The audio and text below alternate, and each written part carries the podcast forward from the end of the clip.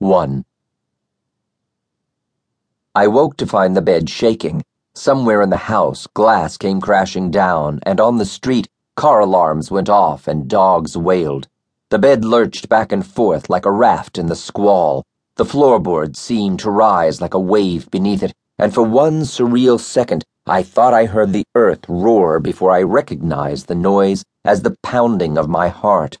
My stomach churned, and fear banished every thought except, get out. And then it stopped. The bed slamming to the ground, a glass falling in another room.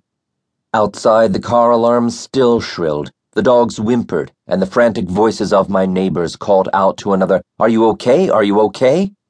I sat up against the headboard and drew deep breaths. My heartbeat slowly returned to normal, but I became aware that someone else was in the room. I reached for the lamp, but the power was out. Who's there? I called out. My eyes accustomed themselves to the darkness, but I could not see anyone among the familiar shapes of the room. Yet I was sure someone was there, hovering at the foot of the bed, watching me. It moved, and then a great wash of emotion passed over me sadness, relief, regret. I felt them, but they were not my feelings. I reached out my hand, but there was nothing. The room began to rattle, shaken by an aftershock. It lasted only a few seconds, and when it was over, I was alone again. I hopped out of bed and ran into the closet door. The blow stunned, then focused me. Think, I commanded myself. Clothes, shoes, flashlight, get outside. I pulled on some clothes and headed for the kitchen for the flashlight. The usual hum of appliances was stilled. Glass crunched beneath my feet as I crossed the room to the small pantry, where I found the flashlight in a utility drawer. I shot a beam of light across the kitchen. The cupboards had swung open, cans and boxes spilling out of them. The refrigerator had been knocked a couple of feet from the wall.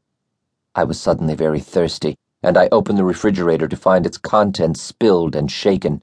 I drank some orange juice out of the carton and thought of Josh, alone in his apartment.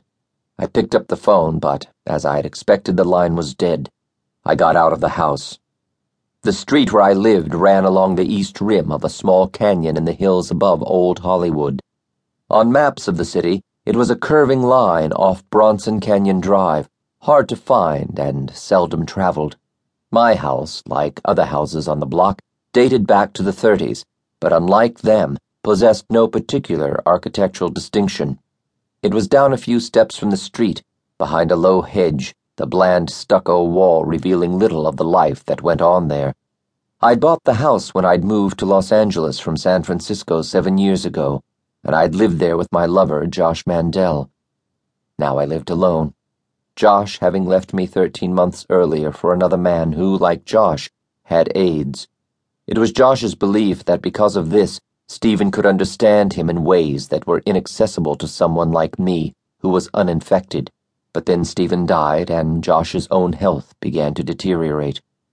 I would gladly have taken him back, but he insisted on living on his own. Still, we'd had something of a reconciliation, drawn back together by memories of our shared life and the impending end of his. As I closed the door behind me, I considered driving to West Hollywood to check up on him, but I doubted whether I would get that far. The quake had undoubtedly knocked out traffic signals, and the roads would be filled with panicked motorists and nervous cops. I remembered the spooky presence in my bedroom and wondered anxiously if it had been Josh, but that was absurd. It had been nothing more than a trauma induced hallucination a momentary projection of my terror.